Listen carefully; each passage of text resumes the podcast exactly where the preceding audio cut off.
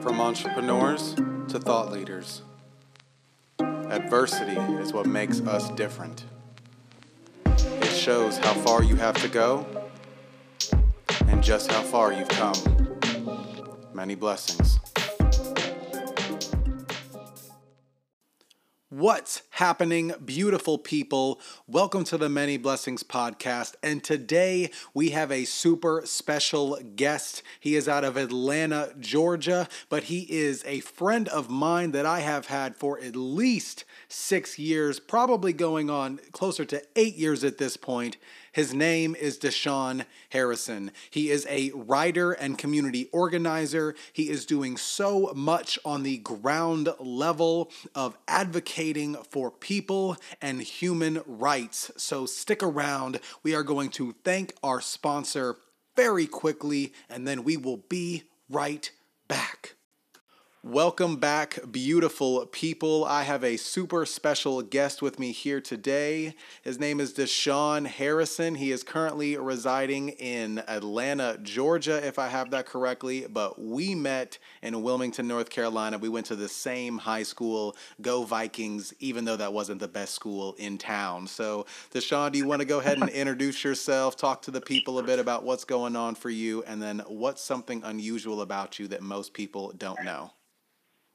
Yeah, for sure. So, um, yeah, so I'm Da'Shaun, and I actually would argue that Hoggard was the best school in town. Oh no, um, you're lost, my friend. You're um, lost. I mean, listen, you know, like of the other three schools, who was better? I mean, I had some cool friends at other schools, but I don't. you know, yeah, I had some great friends at all the other schools. um, um, but yes, I am uh, a community organizer here in Atlanta, Georgia, as well as a writer.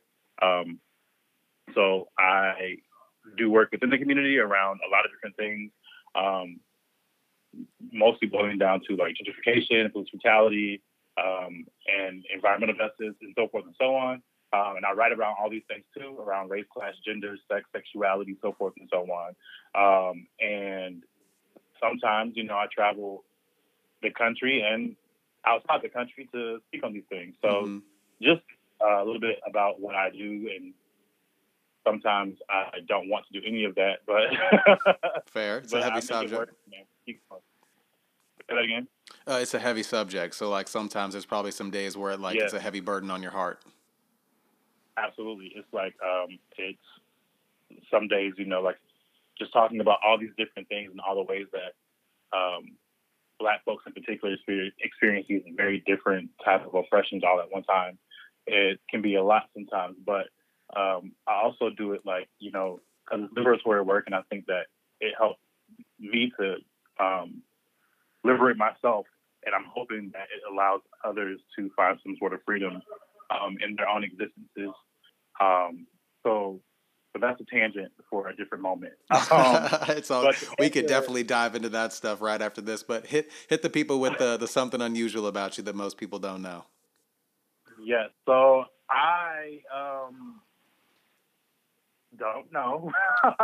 oh, I got one for I you. Everybody, that. I know Da'Shaun is a shower singer. Don't don't let him fool you. He will he will sing a note and hit a tune for you. okay, that's true. That's true. That's true.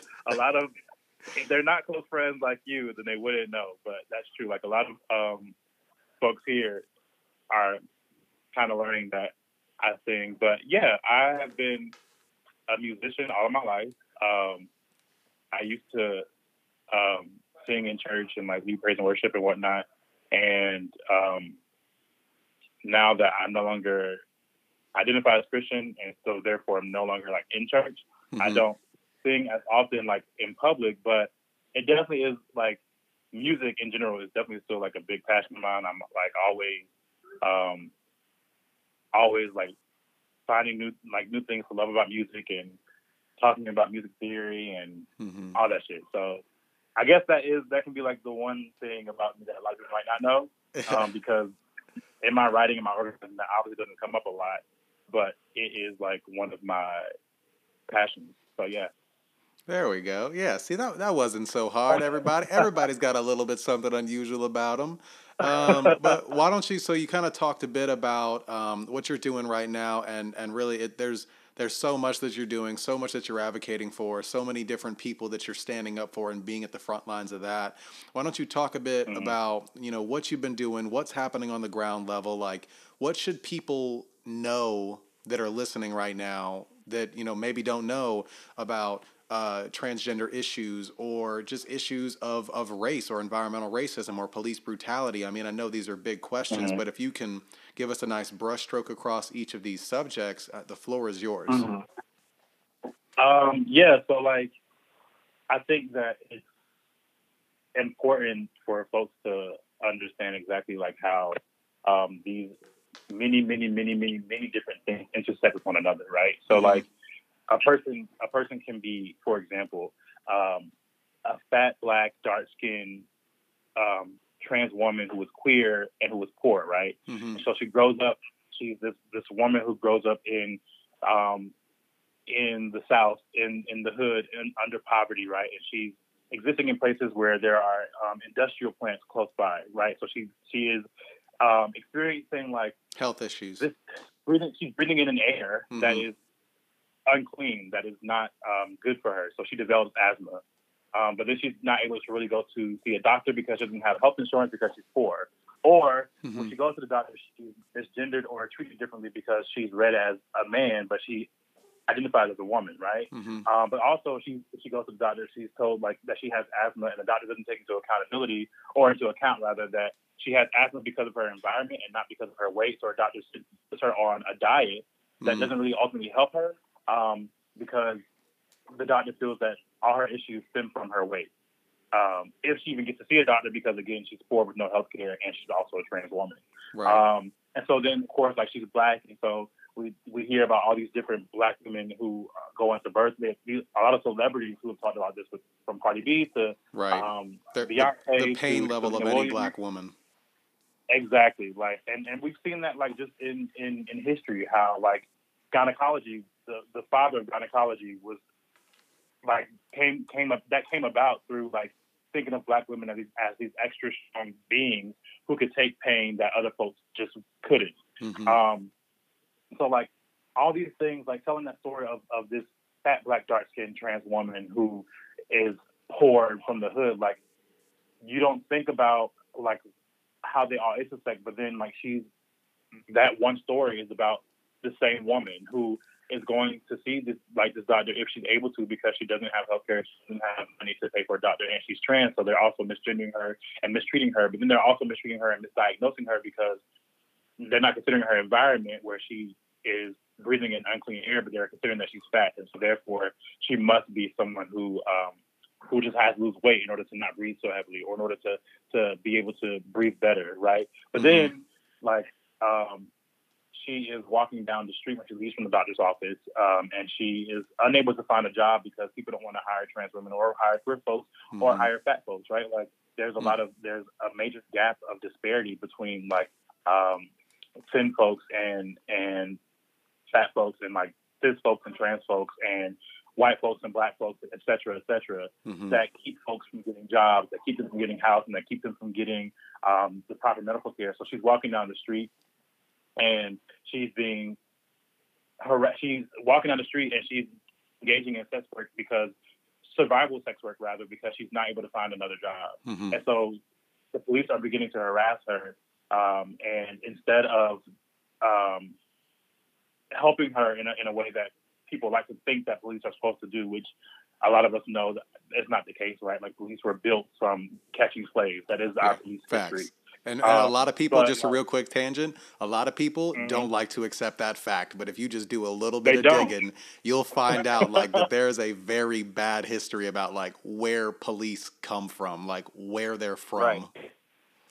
Exactly. Right. Like like police, um, literally were were birthed in America from slave patrol. Mm-hmm. That's where our modern day like police system comes from. Um, so this this black trans woman, this fat black trans woman, this queer trans woman is walking down the street and she's being harassed by police. And instead of police helping her, which is what most people think that she would need, they instead harass her, right? Like they may even beat her.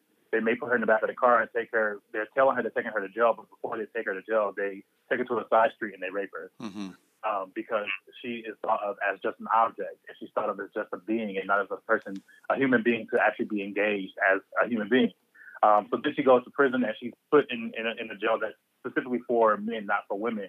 Right? And she's taken off of her hormones, so she's not allowed to have her hormone her hormones, which help her to um, to produce more estrogen. Right? Mhm. Um, so, like all and all these things work together. They create an environment for um, for folks to to be um, disenfranchised and to be marginalized in society.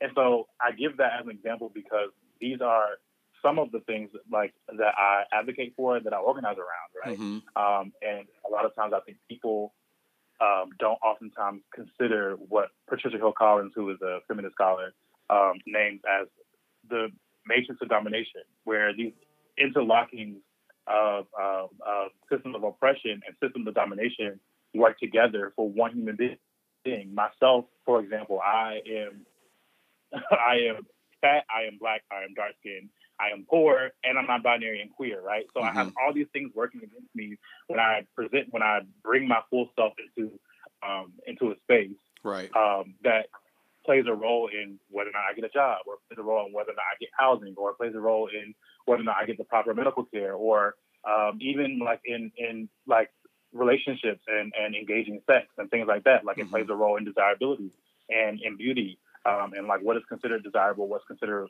beautiful, and how that is engaged, whether or not your body is engaged as um, a human being who who exists within this body, or as uh, an object to fetishize, right? Right. Or to not engage at all.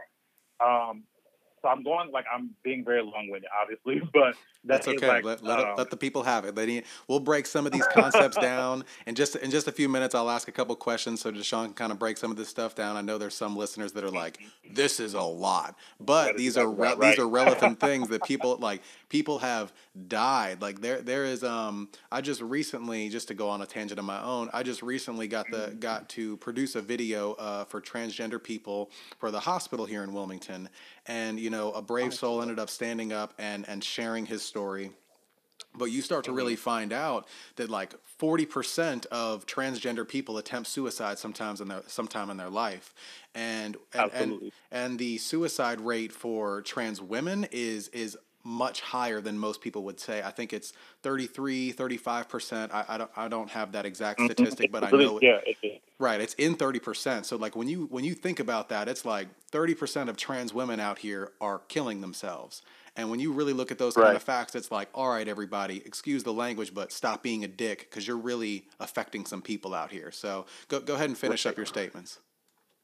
No, yeah, I agree with that 110. percent And um, I think that I'm just I'm giving these real life examples to to make clear just about um, that while not everyone exists with all these identities at one time, of course, hmm um, like anti-fatness affects um, fat white people who are cishet men, and by cishet I mean cisgender and heterosexual men, hmm um, but it affects them in a very different way than it would someone who is fat, black, queer, and trans, right? hmm Um, and like, and, and how how the um, interworkings of, of of each of these um, identifiers and um, points of domination really begin to affect a person um, on a on a more structural level as well as an interpersonal level when um, they exist with, with more identities and therefore exist further on the margin.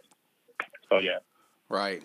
So we're gonna get into a we're gonna get into a couple questions. First off, extremely Yeah. powerful for everybody listening. Like, if it sounds heavy, it's because it is. It's it's because it is. Um, but Da'Shaun, just to, to break the ice real quick, uh, I saw a tweet from you recently where you quoted an artist, or uh, I guess maybe a friend of yours, but I think it was an artist who tweeted something like, Mhm. "I'm so fat," and they were like thinner than I am, and I mean, I'm I'm kind of a lean, mean machine, but at the same time, they were thinner than I am, and you quoted the tweet and were like, "What is wrong with small people?" or like, "What is wrong with skinny people that y'all are like With complaining that you're fat?" And it's just like, what do you talking about Yeah. you're so this is extremely insensitive like yeah you can be overly body conscious but you know uh, even in just my experiences recently like if if you are just a regular old person you know heterosexual male white you're probably not Mm-hmm. as body conscious as the woman that that you're that you're talking about. Let's see, the, the fat, black, dark skinned trans queer woman. Like I wrote that down. Right. That's how I got it on. Like my memory, you know my memory. It's, it's I was like wondering. I was like, okay, that's good. You were like, all right, okay, I hear you, I hear you. Um, but yeah, like there's just there's just no way that that you're uh, in a in a regular body in in that in that heterosexuality going to be as body conscious as as that person. Um, and even just to share my own little story, it, it's a little bit adjacent, and it's definitely within you know a mixed skin as as you know uh, emotional as we are. But we have I, I was doing applications, you know, before I started up Blue Roll and my businesses that I'm doing now.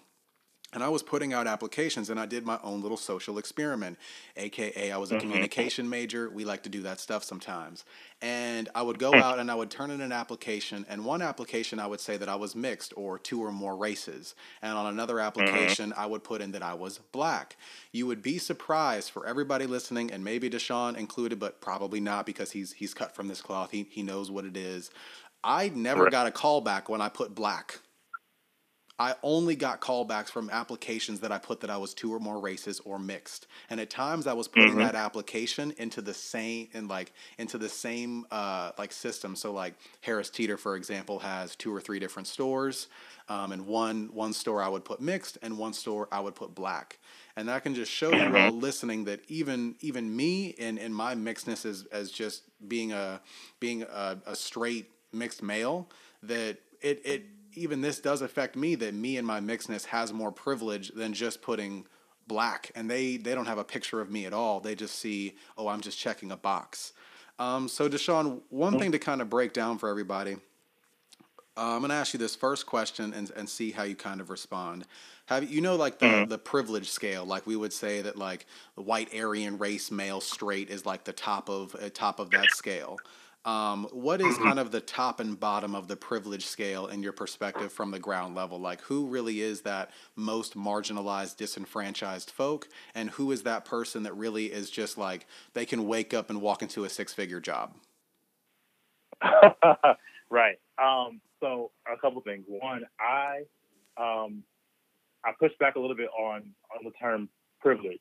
Okay. And I know like a lot of us a lot of us use that term all the time, and I used to use it a lot too. But I think privilege implies that it's something that you can opt out of um, at a certain point, and the reality is that you can't. Like like um, and t- so to answer your question, like What's that? be- uh, what's that why- better word though? Because I got I'm writing this down. Like, what do I got to learn today? That's what I'm, I'm about to I'm about to tell you. Okay. In, in a minute. Um, a white cisgender heterosexual Christian, um, rich, um, able-bodied or non-disabled thin man um, would be the person who holds the most power, and Okay. that's the word I use outside of privilege because he has a particular structural power within society that that say uh, fat, black, dark skinned, um, disabled, trans, queer woman hmm wouldn't have, or like, um, or even a person who is like outside of the gender binary at large. So, um, like not even a woman, but like a non-binary person or um, an agender person, or so forth and so on. So Mhm. those are like the the top and bottom of, of who is most empowered in society and who has most of their power stripped from them Okay. um, if that makes sense. And and I also I mentioned Christian because Christians in a Western society have Power. um, a particular structural power where non Christians do not. Right. Yeah. Absolutely. Like if you if you say you're, I mean, even if you it's the same person um, that you just mentioned, but you change Christianity to Muslim, it's just like no.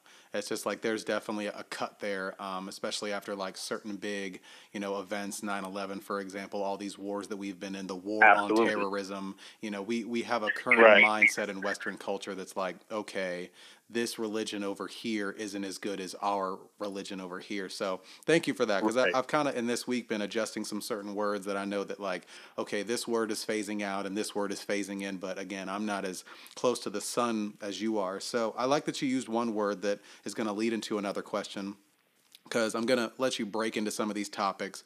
Feel free to get long winded Okay. because there's probably gonna be some people that don't they- they're not gonna know what these words are. So go ahead and run everybody through cisgender, non-binary. What do these terms mean? Like when you're when you're calling someone cisgender, what does that mean versus non-binary versus a couple other main terms? Yeah. So um, a cisgender person, in the most basic of terms, and I'll, I'll complicate it further in a moment, but in the most basic of terms, a cisgender person is the opposite of a trans person, right? Mhm. So, to, so I'm gonna give like a quick like gender and sex 101 biology course, and like let's do I'll it. try to keep it in 10 minutes. so So- many listeners right now. Ten minutes. Ten, 10 minutes. Ten, 10. I don't. right? Can I, don't- get all this in like 10 minutes? Like Some people are going to be Hopefully walking on the treadmill right now, like ten minutes. I mean, I, I was going to get off in five minutes, but I guess I can stay. hopefully they can um you know like write all this down or something because there is a lot to kind of unpack and i've been i do want to make known that like i've been studying this for the last four or five years so i understand that like a crash course might not be as productive for, for some but i'm hoping that what i can do is introduce folks to things that they'll go and research themselves Mhm. so, um, so gender 101. Gender, the concept of, of gender is a colonial concept, it's a colonial project. Um, or rather, the gender, the gender binary is a colonial project. So no one is born a boy or a girl. No one is born a man or a woman, right? We Mhm. are assigned these um, these identities um, based off of um, patriarchal colonial structures.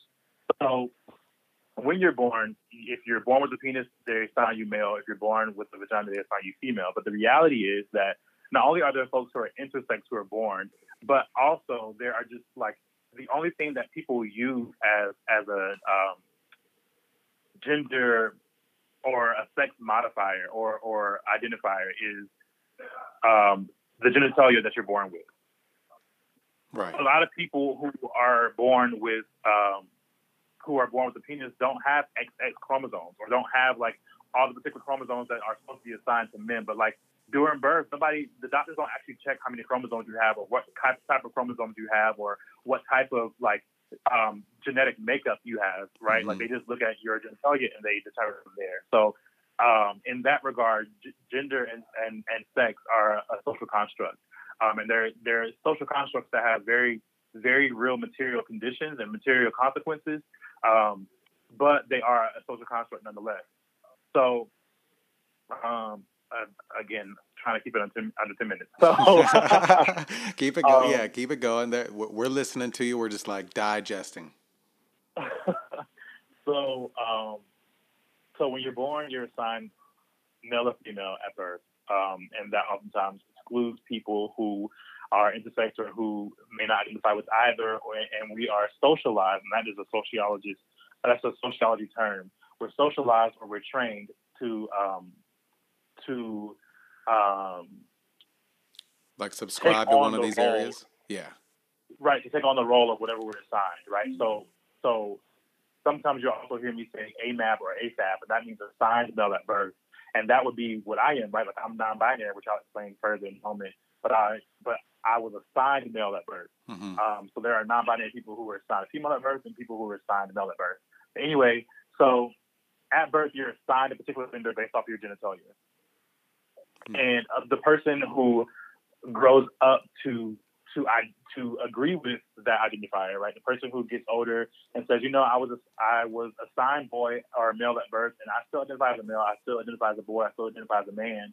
Um, that person would be considered cisgender. Whereas a person who is transgender is a person who was assigned, maybe they were assigned male at birth, but they don't really identify with, with maleness. They don't really identify with boyhood.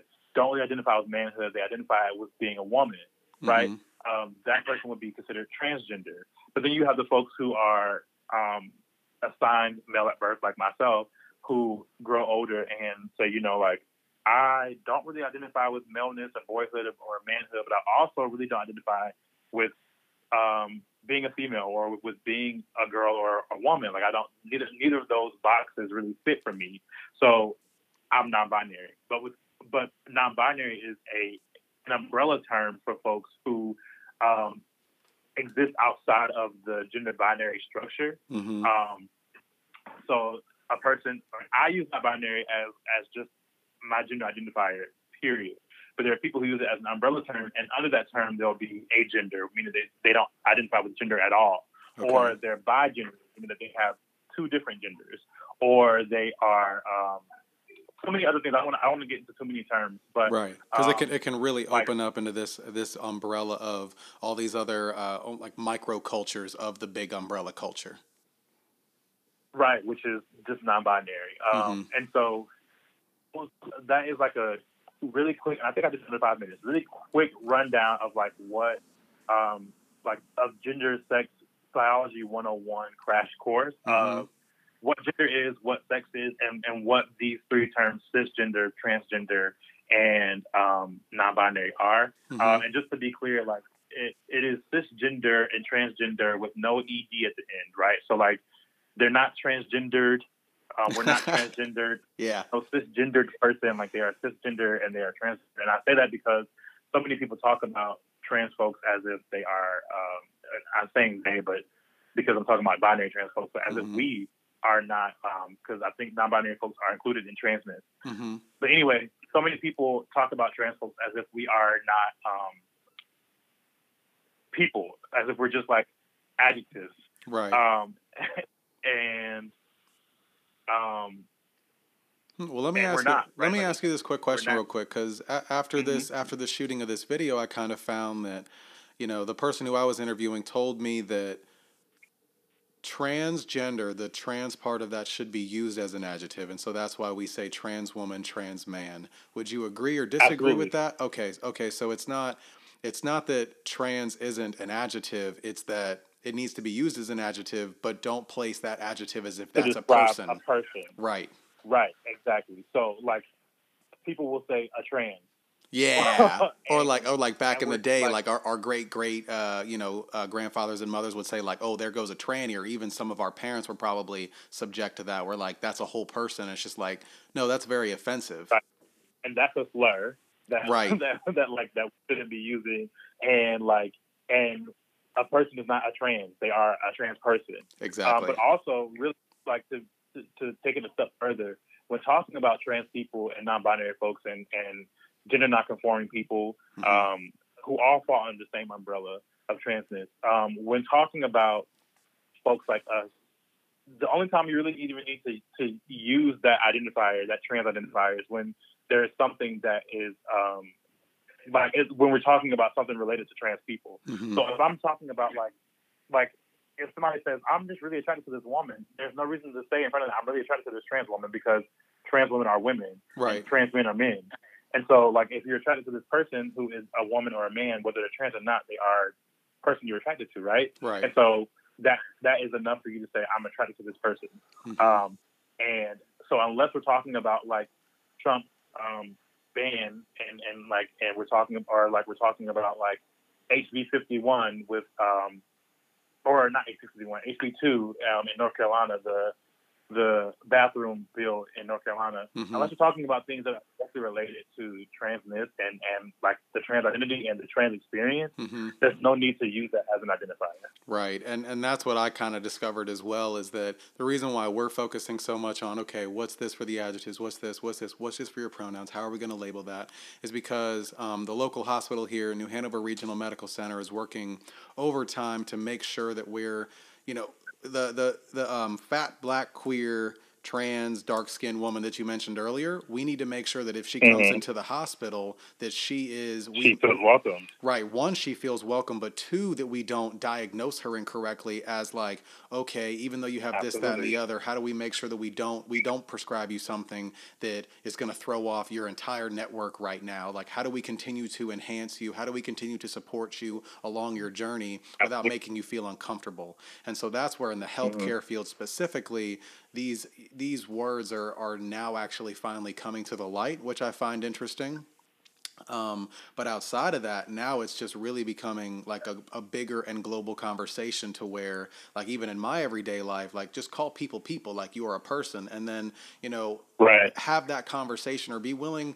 Um, the person who I got to interview, again, like, they're going to give you certain questions to ask like instead of just like assuming or, or or stepping up to the plate and saying i know what's best and you're you look like this aka you're this why don't you have a conversation with people ask them you like uh, this person said that you know, you might be the only person all week that asks, well, what are your pronouns if you actually get into that conversation? And to actually have mm-hmm. that conversation will like, I mean, in a place like Wilmington, North Carolina, will be like life changing for right. them. Like you might have a new best friend right. that you didn't even realize was was going to be your your best friend. Right. Absolutely. Um, and that's like those conversations are really important to be had, especially in places like Wilmington, in these small rural like cities and towns that um, oftentimes don't come with the same access and resources that you will find in places like New York and mm-hmm. in LA and um, and like these larger cities. Um, so yeah, I definitely like. I I'm glad to hear that that's happening. I am not really closely connected to um, a lot of the um, queer and trans community in Wilmington, mostly because I left, but also because Wilmington is such a white city that it is. Um, I mean, over, over for, for those of you who don't know, over seventy percent. I think, uh, yeah, uh, we might even be like close to eighty percent. And it, wasn't always right. Like it wasn't. Like, that, That's a whole other whole race war. yeah, there was a for the again. Like there's probably not even a race war. It's really a genocide. Yeah, it was a real. It was a. It was a takeover. It was. It was a slaughter. Right. Right. And for um, those of you who don't so know, me and Da'Shaun could go all day about that. Just just research Wil- like 1898 Wilmington, North Carolina. If you just research 1898 Wilmington, you're yeah right. you're gonna sleep bad tonight. You're not gonna have good dreams. Right. No, for real. It's a whole a whole different thing. So like, um, that plays a role also in in my like lack of connection to the community there because um, I before I am anything else, I am my my center and my focus is Black people mm-hmm. because Black folks are by and large the most disenfranchised and most marginalized folks in the world, mm-hmm. um, and because white supremacy is a global phenomenon, um, and anti-blackness is a global phenomenon. So, um, so even in, in like white queer and trans spaces, a lot of times there's a lot of there's a lot of anti-blackness um, that that seeps through and, and anti-fatness and other things too, but anti-blackness specifically. Um, mm-hmm. So yeah, so I don't know a ton about um, about a lot of the community there, but I'm glad that, that I'm glad to hear that that's happening. Um, like slowly, small cities, slowly big but towns surely. really need to. Right, right. small cities, big towns really need that, especially especially in um, healthcare services, what we call it um, in academia, and I hate saying we, but I have to recognize I am somewhat in academia. But anyway, yeah, as um, woke as you are, I mean, at the end of the day, you're you're smart. like you're smart. You I, hate, I hate it so much, but I have to be honest about my my place there. Yeah. Um, but we refer to it as like the medical industrial complex mm-hmm. because mm-hmm. um, it just like the prison industrial complex. Mm-hmm. Um, largely um, disenfranchises and marginalizes um, like it, it, it's an entire it, it is an entire industry built off of disenfranchising and marginalizing um, black folks, trans folks, fat folks, etc. Um, and so, like the medical industrial complex, the prison industrial complex, the diet industrial complex, all those things work in tandem with one another. Um, mm-hmm. And I think that's also important to mention. So yeah. There we go. so yeah. I really like that. So to go ahead and uh, cover up a couple of different points that you just uh, brought up, and something that I really want to highlight here that really isn't talked about, um, at least for probably you know the popular news and everybody who's probably listening to this, these anti-fat mm-hmm. issues that we really haven't yeah. had the big conversation of well, why are our models looking like this? Why are our models, you know, size two, three, and and for the women, like I really don't know if that's a good size for you, but I I, I think a size two or three is small. Either way, we have these extremely petite, small, skinny women that are almost impossible. And same thing for the guys, you know, on the fitness side, if you go too much into your fitness journey, you're going to start following guys that have been juicing on steroids and been doing Mm-hmm. all these different um, hormones that make them grow large. And so that's just not mm-hmm. the definition of beauty for humans. It's much bigger. And and and the scale is is everyone you know one side of the scale should not be deemed as ugly or you know ew or oh you have this. And it's just like no beauty is but what what beauty is. Um, so i really like that you're standing up for those people. And da'shaun you, you've given us one a lot, a lot to think about and chew on. Um, just just a lot. And so, I mean, we have you know, trans issues that you're standing up for, police brutality, environmental racism, um, just entire, like as I just covered, f- just anti-fat issues or fat issues. Um, we have, uh, goodness gracious, you, you went from the top and the bottom of, of the power scale, which now, which now I'm gonna change my word instead of saying privilege, your power, which I, I really like because I'm uh, in communication. We call um, there's certain different kinds of communicators, and one of those is a power communicator. Um, indicators mm-hmm. of this are when a person knows a lot about a subject, they talk a lot. When they don't know a lot, they shrink themselves. We can also identify, like you know, when you're going to the club and you see that group of people over there, and that and that one person, whether they're at the front, the middle, or the back, just has that swagger. It's just walking with that that that alpha personality in their eyes. You are a power mm-hmm. communicator. You can identify that they're like who has the ranking, like what is the ranking. Um, and so I definitely like that twist on looking at who really has power in a certain situation because it's not something that you can remove. And i like that you know privilege is something that you can kind of like give or take or or move around. I like that it's moldable. Right. Um, so Absolutely. thank you thank you so much for all of that. We're going to take a quick break thank our sponsor okay. and be right back to the personal questions. You ready for that? I'm ready. All righty. We'll see y'all in a minute Welcome back, everyone, to the Many Blessings podcast. We are still here with my good old buddy, old pal, Da'Shaun Harrison. so we're going to go ahead and jump right back into this content. Um, and Da'Shaun, we're going to move it to a little bit more personal stuff for you, more, you know, mm-hmm. your journey, your experience. You know, over the break, we were kind of starting to talk into, you know, these anti fat issues, fat issues, you know, you know skinny people have had the reign for too long. So tell the people kind of like what's going on is in in this world of like what's the psychology behind why fat people have been marginalized? Like why why do so many of us look at a, a fat person and think they're gross instead of thinking they're beautiful? Yeah so what a lot of people don't know because fat studies is a, is a fairly um, new development right? Like gender studies is pretty new and and trans studies is pretty new. Fat studies is, is even newer. Mm-hmm. Um, and so a lot of folks still still don't necessarily view fatness as an identifier or as a point of oppression.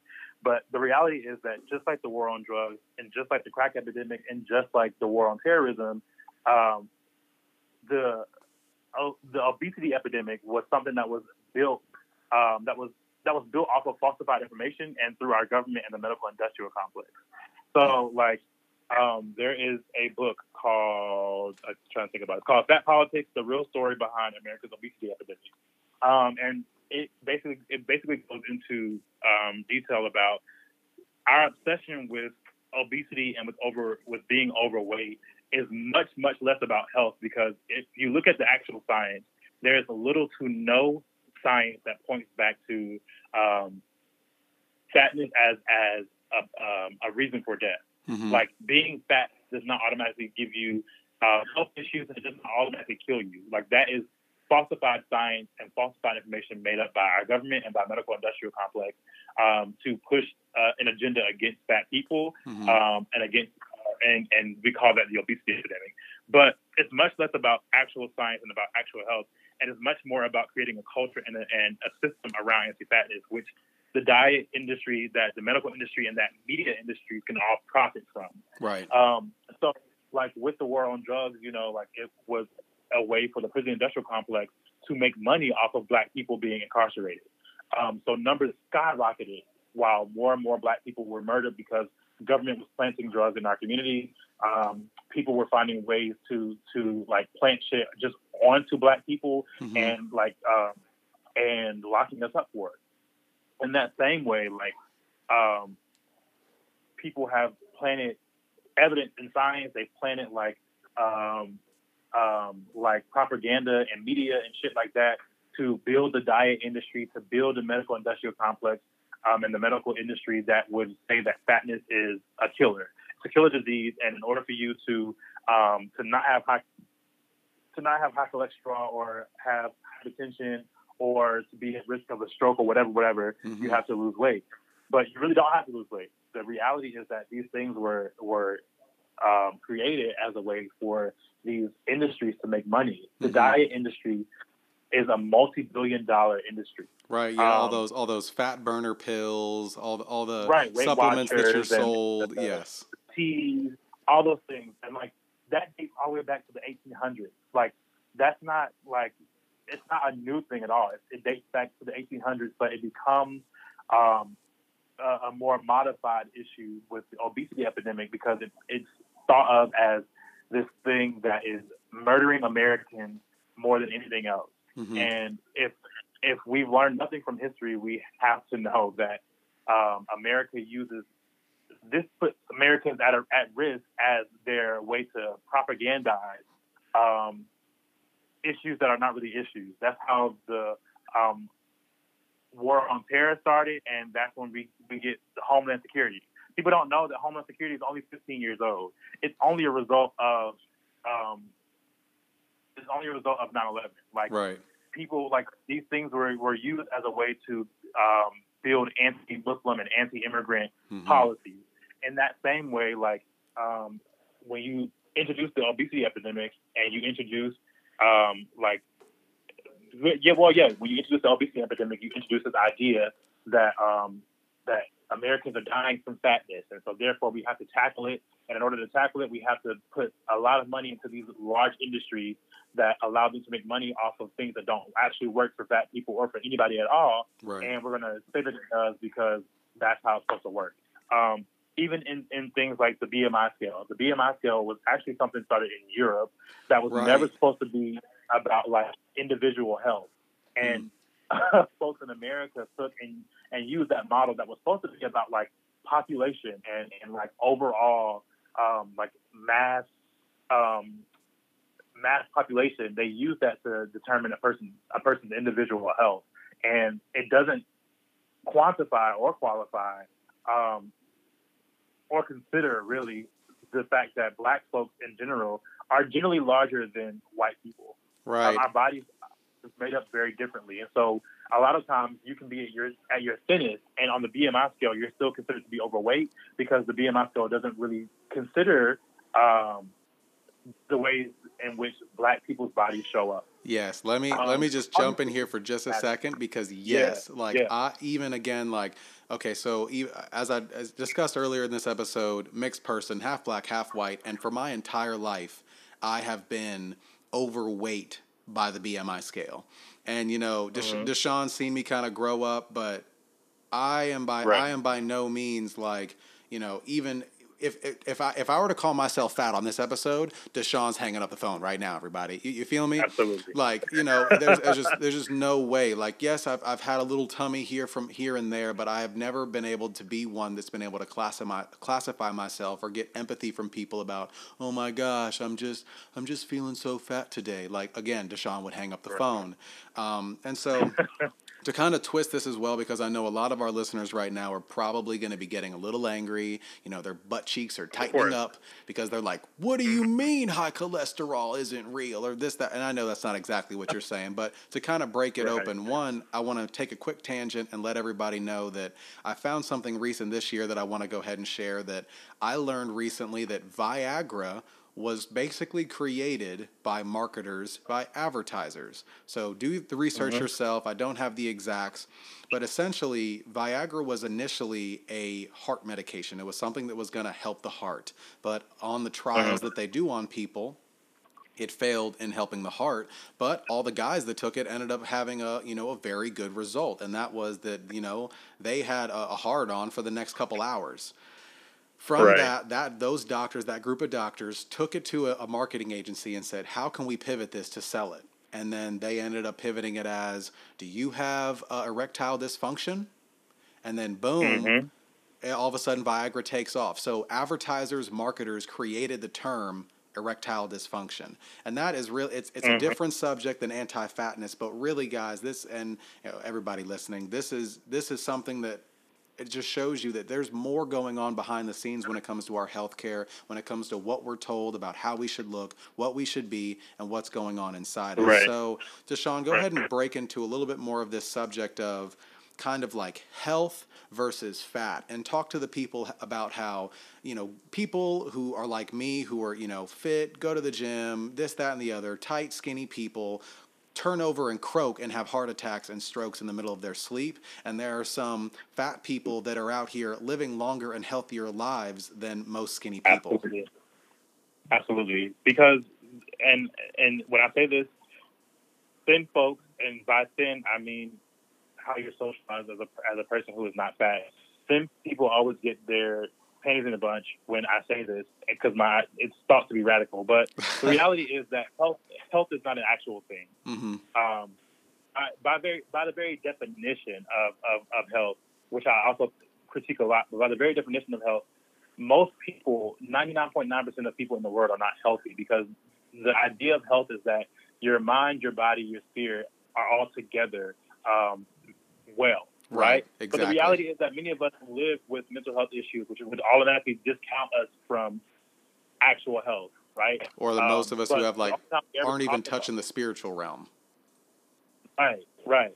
But the only time we ever talk about like actual health is when we're talking about fat people's bodies, and that is Mhm. done intentionally. That's, done as a way to um, to further disenfranchise and marginalize fat people, especially fat black folks, um, hmm because we're just automatically thought of as as unhealthy. So I used to engage in conversations where I would talk about, you know, like how there are fat people who are healthy and whatever, whatever, whatever. But I've moved away from that conversation because, for one, um, it's ableist in that there are fat people who are disabled and therefore cannot be healthy, right? Like hmm I'm a fat person, but I also have a heart condition, and my heart condition doesn't come from my fatness, Right. it is a part of who I am. So therefore, I'm automatically not healthy either. Ooh, wait, way to sneak that in there. I wasn't, I wasn't, you know what? Way to sneak that in there. I, it's not my business to, to expose everybody else's business, but the people need to hear that, that like, you know, th- this man literally has gone, is it, I'm going to, I'm going to get this wrong. Is it two or three different heart surgeries now?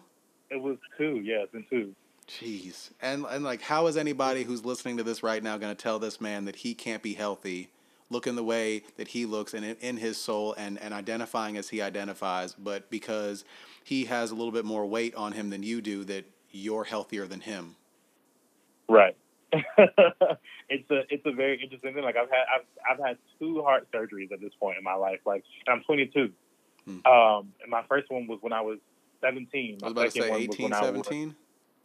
yeah I was 17, and my second one was I think what 2021. years ago, so I I was was about like- to say like two years ago. 1921 or 1920 ish maybe. Yeah. You were there for both of them. I don't Right. remember, but um, but yeah. So like, um, you know, like I've I've I've had these things, and I've and I've sat in, in, in cardiologists' offices where they're looking at me like, literally everything about you is quote unquote healthy. Like my cardiologist told me this over and over and over again. Like your cholesterol's perfect, your blood pressure's perfect, your blah blah blah blah blah blah blah blah is perfect. You just have this weight. Hmm. So, like, my heart issue is not is not deriving from um, my fatness. It is just something I don't. I, they don't even know where it's come from. Still, like, still to this day, you know, it's been what four, five years, and they Right. still have no idea like where exactly this issue has come from. Um, but I don't even want to engage in conversations about whether or not fat people can be healthy because the the idea the, of the matter is that most of us, by definition, are not healthy. hmm And so we should we should be pushing away from the conversation around healthiness and more about how we can show up for and protect fat people and how we can show up for and protect disabled people, right? Because those like fat people, disabled people, and, the, and those of us who live at the intersections of both hmm um, are the ones who are being disenfranchised by by society, by structural violence, by so forth and so on, um, in a way that arguing about health does not help. Um, like we can have whole debates about who's healthy and who's not. And I promise I'll win because I've done more research than people who, who go go work out. Right? Like Right, yeah, I- de- More than the average put this to person just going there and lifting things up. You're like, okay, I could probably train you better than you're training yourself right now.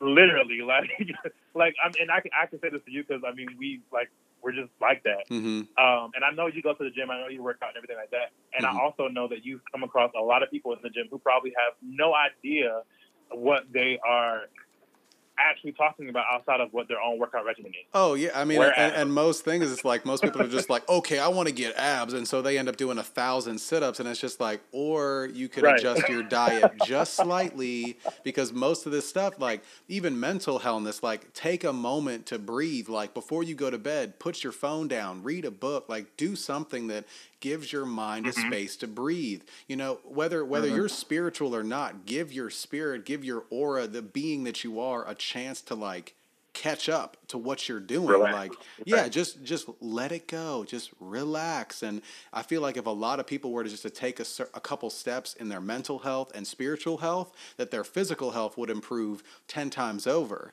um, so mm-hmm. yes, go go ahead and go yeah. ahead and hit. You can tell me anything. You know, I am I am not too humble or I'm not too prideful to be like not checked about my gym stuff.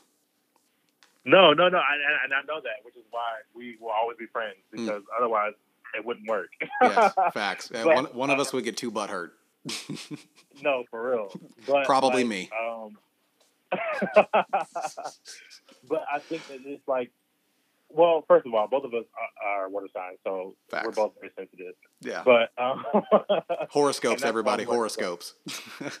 right. That's that's how we work as well because we just we just get each other. Yeah. But um, I I mentioned that just to say that you know a lot of folks who go to the gym they go to the gym because for for various reasons, especially in, in the queer community and um, and just at large in society. Um, we are told that our bodies should look a certain way. That if we want to be treated with a particular amount of respect, be it like just on like a, a dating and social level, or like mm. for a job, for housing, for medical, whatever, whatever. Like we, our bodies have to look a particular way. Mm-hmm. A lot of folks don't go to the gym for their own self. They don't go to the gym because it makes them feel good, or because they enjoy it, or because it's like a relaxing thing for them to do. Right. They go to the gym because of the benefits that they get from it, oh, and they yeah. may not admit that think about that, but that's the reality. and, li- and live close to a beach. Live close to a beach and see how like January, February, everybody's going back to the gym to look good as they're right. laying out. Or so that in in July in, in May, June, July, they can go to Topsail Beach and Wrightsville Beach mm-hmm. and Carolina Beach and and lay out on the sun and, and get the looks and, and whatever, whatever. Mm-hmm. Um, so like a lot of a lot of folks are not working out for for the, those reasons. Like even like if you think about it, right? And, and I know you played um, football, so I know you know this already. But if mm-hmm. you think about it, like professional football players are are oftentimes much bigger than what they're told to be on the BMI scale. True. Right. And um, like a lot of times, um, guys who like work or guys who are on the defense um, are just really big guys, mm-hmm. and they're not looked at as people who are super unhealthy or people who um, who are unable to like um, to they're not looked at as non-human, right? Because they are in a profession where they are their bodies, for one, are being used for people's entertainment. Most times, mm-hmm. black bodies being used for white people's entertainment, which is another conversation to be had. Right. But also because, like, that's a whole different conversation. But also, well, we're just gonna have to have you back. We're just gonna have to have you back on the show, man. I'll, I'll, do anything for you. You already know that. um, but also because, um, like, when when you are thought of as athletic, no matter what your body looks like, um, there is a lot of leniency given to you um, in society, especially when when that comes with money, right? Like mm-hmm. the leniency given to um, a fat person in the in um, the NFL would not be extended to the person who played on Hoggard's defense. Right. This is a very different scale because the money is not the same, obviously, and, and the socioeconomic status and the cultural background is not the same. Mm-hmm. So anyway, I'm on a really long tangent, but that is like a general, like quick introduction to just how much anti-fatness and anti-blackness really work together, mm-hmm. um, and how so much of what we understand about health and fatness and desirability and so forth and so on is, is built off of fabrications and propaganda right. um, to to marginalize and profit off of fat black people. Right. And so, everybody listening, go ahead and take a moment. Again, I know this is a lot of heavy stuff. You know, Da'Shaun has a big spirit, so you're just gonna you're just gonna have to bear with us because I understand him. This is why we can speak back and forth very quickly. But for some of you that are like babies in this subject, you're this is all going to be taking you way back in First Surprise, and, and you're probably going to need to go do a little bit of research. You know, fo- follow Da'Shaun yeah. in certain areas. Like it's it's going to be a journey because this isn't something that you can sit down and in a couple hours understand in one night. You're going to have to take this in right. bite-sized pieces. So, a couple different things to highlight for everybody. One, health is against fat. Like first of all, if we're really even going to look at what health means, it's physical, mental, spiritual. Like most of us aren't checking all of those off. Most of us aren't doing something to fulfill our spirit or to give our minds a break. We just all pay attention to this physical thing. Like, am I going to the doctor? No. Am I sick? No. Do I look in the mirror and think I'm sexy? yes. All right, I'm healthy. And that's and that's just not what it is. Also, you know, this whole you know, what is health, health care versus sick care, like who's actually mm-hmm. sick versus who is actually healthy, um, and that health and, and fat can coincide, can coexist. It's just this regular media programs that are being pumped into us that's saying, you know, Weight Watchers, The Biggest Loser, uh, like Slim mm-hmm. Fast, all of these companies that literally mm-hmm. market to us to say, slim your body down. And, and if you actually go up and follow up on some of these companies, I don't know if Slim Fast is still is still selling, but I know that there have been a couple companies that have been called into question for fat loss pills, and then people end up having to be on heart medication because now their heart won't work yeah. properly. Um, so Slim Fast is still selling. Also, Weight Watchers is selling, and it has become a multi-billion-dollar company, even though they've also been sued for a lot of different things. Well, I'm glad I'm not on that receiving end of that suing because uh, they're gonna get it eventually. Like the, the ball, the ball always pops, and I feel like we're you know the to kind of tangent a bit. We're definitely moving into a season of just life in general for everyone that says, okay, like it's it's okay to be who you are. Like we should stop making fun of you. And it's interesting to kind of see everybody take a moment, take a step back, and say, okay, I need to separate my person um, and that this really isn't like as bad as it seems. Um, so Da'Shaun, to go ahead and kind of move forward a bit and, and everything that you're advocating for right now, what is kind of a lesson from your childhood that you kind of use every day to, to help these people? Uh, um, that's a great question. um, I think that I think that the biggest thing that I use from my childhood is, and and this is just a black people thing in general. um, it's just how committed I am to community. Um, I think that it's so important that in all this work that we build community around us, that we love each other, that we show up for one another, that we are taking care of each other mm-hmm. um, in ways that that just generally don't um, don't happen if you don't have community around you. So the biggest thing that I can ever do for anybody is engage in community and create community around me, right? Mm-hmm. Um, and and that is the thing with with like I think about my friendships with with folks like you, right? Mm-hmm. Like where I community is supposed to be something so special that if you even if you don't talk to a person every single day, you know that you have each other's back you know that you can call each other to to to ask favors or to or ask for advice or to give advice or whatever the thing may be, right? Mm-hmm. Like community is about creating space for folks to be authentic and to be themselves and to, to share space with you in ways that they couldn't do outside of community. Um, and I think that that is one of the biggest things I've ever learned from my childhood. Just every every person I've built community with for real um, is somebody who is still near and dear to my heart um, mm-hmm. and, and still have place within my own life because of the community that we built and the, and the space that we share. And I think that that is probably the biggest thing that I could ever do for anybody um, to, when we're talking about collective liberation. Right. And even as you really like, uh, um, for everybody listening, if you really break into uh, you know, suicide rates, human psychology, most times when people hit that low moment, even just, you know, everybody who suffers from depression, that we there really is a conversation about people feeling alone. And even the most prideful of us who are out here always have a moment of feeling alone.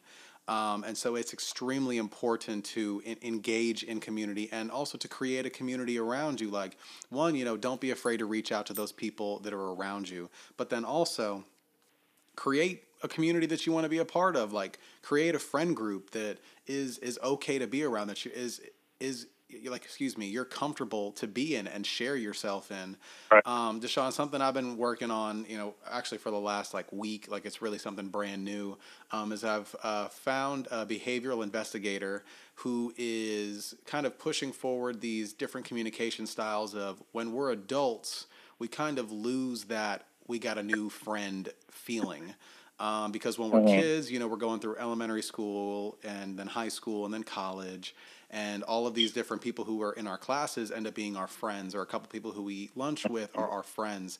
But as we become adults out of college, or and especially for people like us who may not be working a regular job, you know, it's hard. Mhm. It's hard for us to get friends, and we really should approach that as almost like dating. Like, be open to if someone comes near you and into your space to have a conversation with them. You know, and, and Da'Shaun, for, Mhm. for you and I, like, I feel like we're both a little bit more towards the introverted scales. Like, our extrovertedness really isn't like totally abundant unless we're like extremely passionate about what's going on. Like, we can definitely stand up Mhm. for a cause. I think, uh, I think, I feel like the term is ambivert. Do you know what that is? Ambivert, yeah. Yeah, it's where exactly it. yeah, you can you can flow back and forth. So I definitely feel like we're a little bit more in that, but our introvertness can kind of make us shy. And I know, you know, for me, extremely, there are sometimes like what like when I'm in the gym, like when I'm in the gym, my gym is my church, my gym is my relaxation. I'm doing this so I can make sure I sleep better later. Like it's really kind of my way to like release all these endorphins and and feel good as I'm walking around later but I'm putting on a face and I have my headphones in of like, don't talk to me. Like I'm working out right now. I'm here to gain three muscles. And it's it's sometimes difficult for me to to step back and say, oh snap, like, you know, they were probably came into my space and I could have been like, oh cool, well, let me do squats with you or let's do bicep curls together or you know, and not Mhm. not have that toxic masculinity like, look at my veins, your vein like, like your veins are puny. Oh. right. So yeah, like No, yeah. go ahead. No, I was I'm agreeing with you. I think that um, I think that goes back to kind of what I was saying. Like I haven't I haven't experienced um, um, a moment where I haven't been able to like find new friendships, and that's because I am community has taught me to be very open Mhm. about about like of course to be smart and and um, and conscious of like who you invite into your space but to be very open to like to receiving new friendships and to creating new experiences and new moments and building new relationships.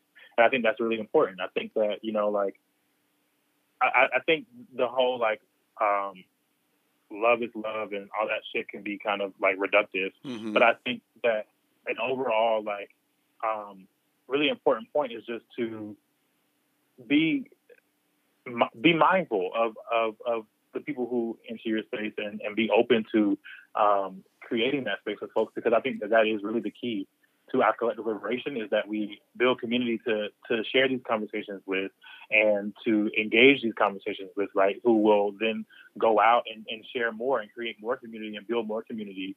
Um, and I think that that is um, a really important part yes. to this organizing work. So yeah. Yes, definitely. And just to like add a little bit of a bead, like I understand sometimes everybody like you're gonna get in your feels. I'm I'm definitely I, I get in my feels all the time. I love it. Like some people say you need to separate emotions from business and stuff, but I really do think that there's like power in being emotional. But that could just be me as a video producer and you know, like when I get into creating a video, like I put myself in those shoes. I try to have a lot of empathy in those moments. But You're a Pisces. It just happened. yeah, and I'm a Pisces, like facts. Like, listen, I, I cry during the special moments. It just happens. Um, but like, you know, and again, this could be a Pisces thing, but it's for me, it's a lot about respect. Like, I have a, a an innate belief that like, even if you're ignorant, but you're coming across as respectful and you have the look in your eyes like I want to learn, that someone like me or Da'Shaun isn't going to blast you against the wall and say, oh, well, you shouldn't be using that word. You shouldn't be doing this. When really we can see on your face that you're just ignorant, but you're interested, you're intrigued, you want to learn, versus if you come at it with arrogance. And for those of you who don't know the difference, ignorance is you just don't know. Ignor- or arrogance is you don't know and you're like cocky about it. Like you're you don't know, yet you're like willing to stand up for it and you you want to think you're right. And that's a Right. that's a very dangerous place to be. So for any of you all curious about any of these issues, fat issues, trans issues, black issues, just anything, there's so many different things to stand up for nowadays. Find someone to talk to in these communities and have respect as you approach them. Because as long as you approach them with dignity, honor, and respect, I promise you they're not going to like turn you away. And if they do, they're just a bad person. But I, I truly do believe that like the bad people in this world who aren't willing to have an open and fair conversation are such a small percent that you're you're eventually going to run into somebody very quickly that's that's willing to have that open conversation. So, Da'Shaun, thank- Also, go ahead, go ahead.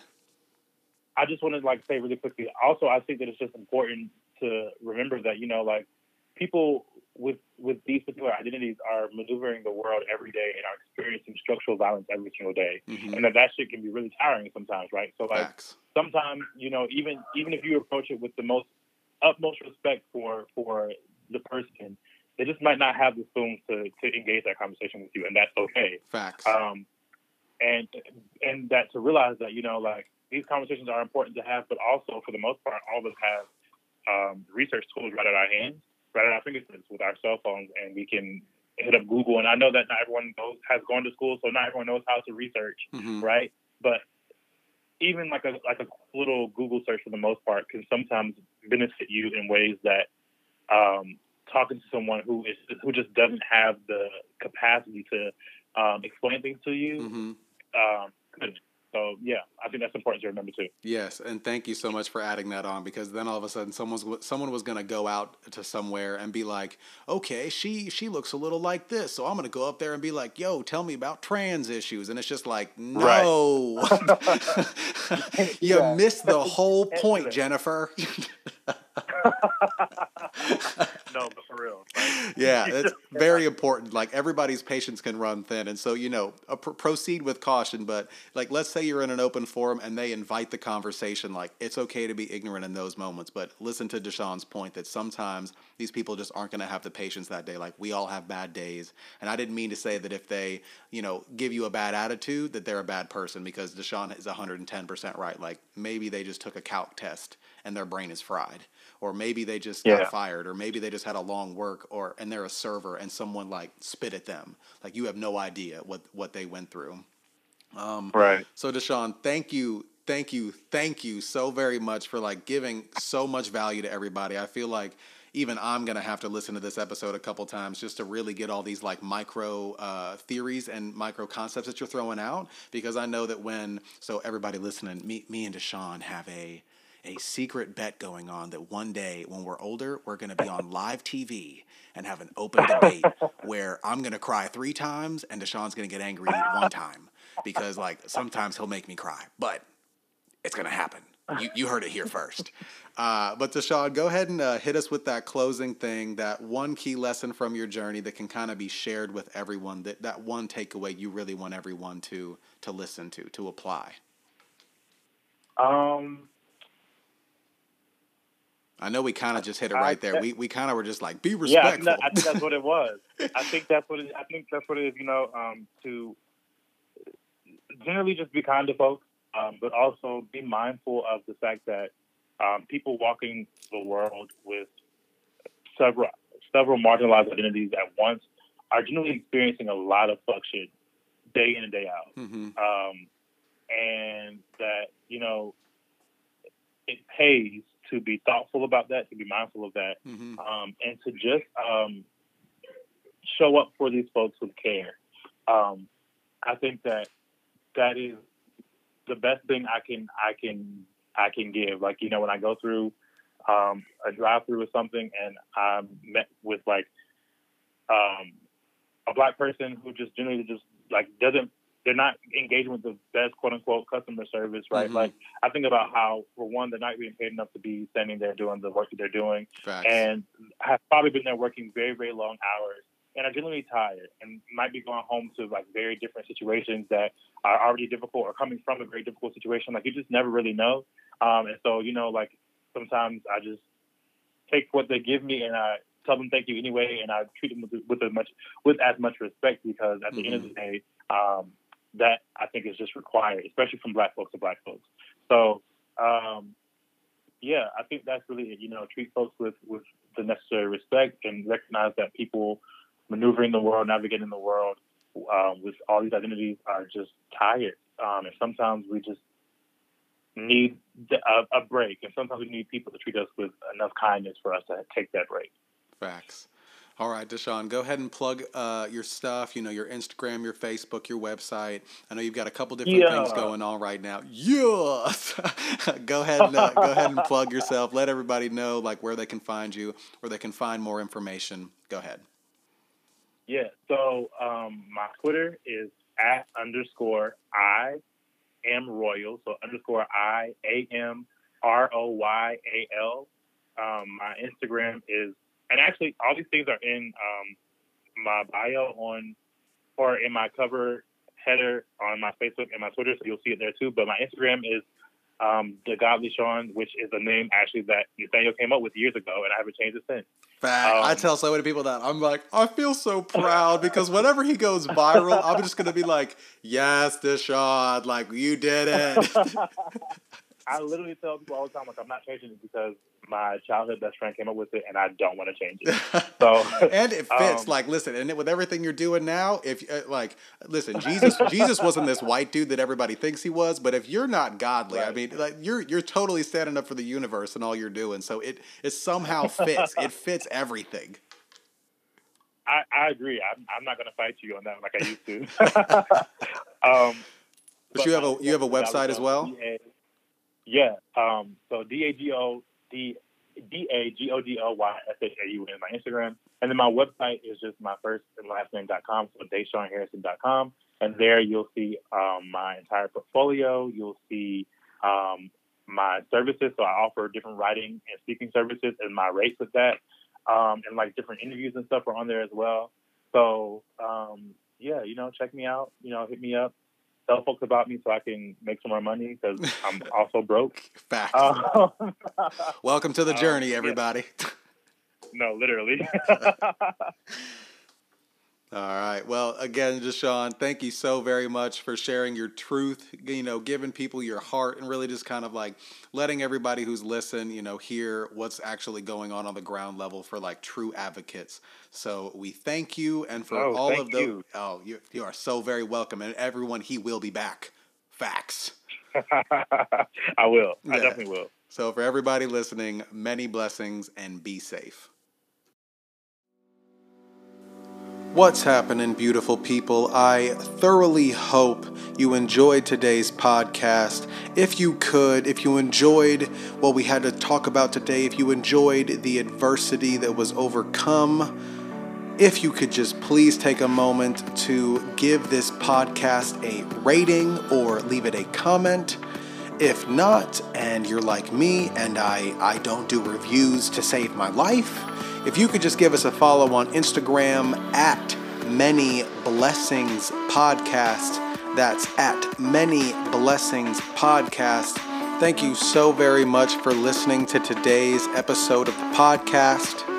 We hope that this provided you with some kind of value to get through your current adversity.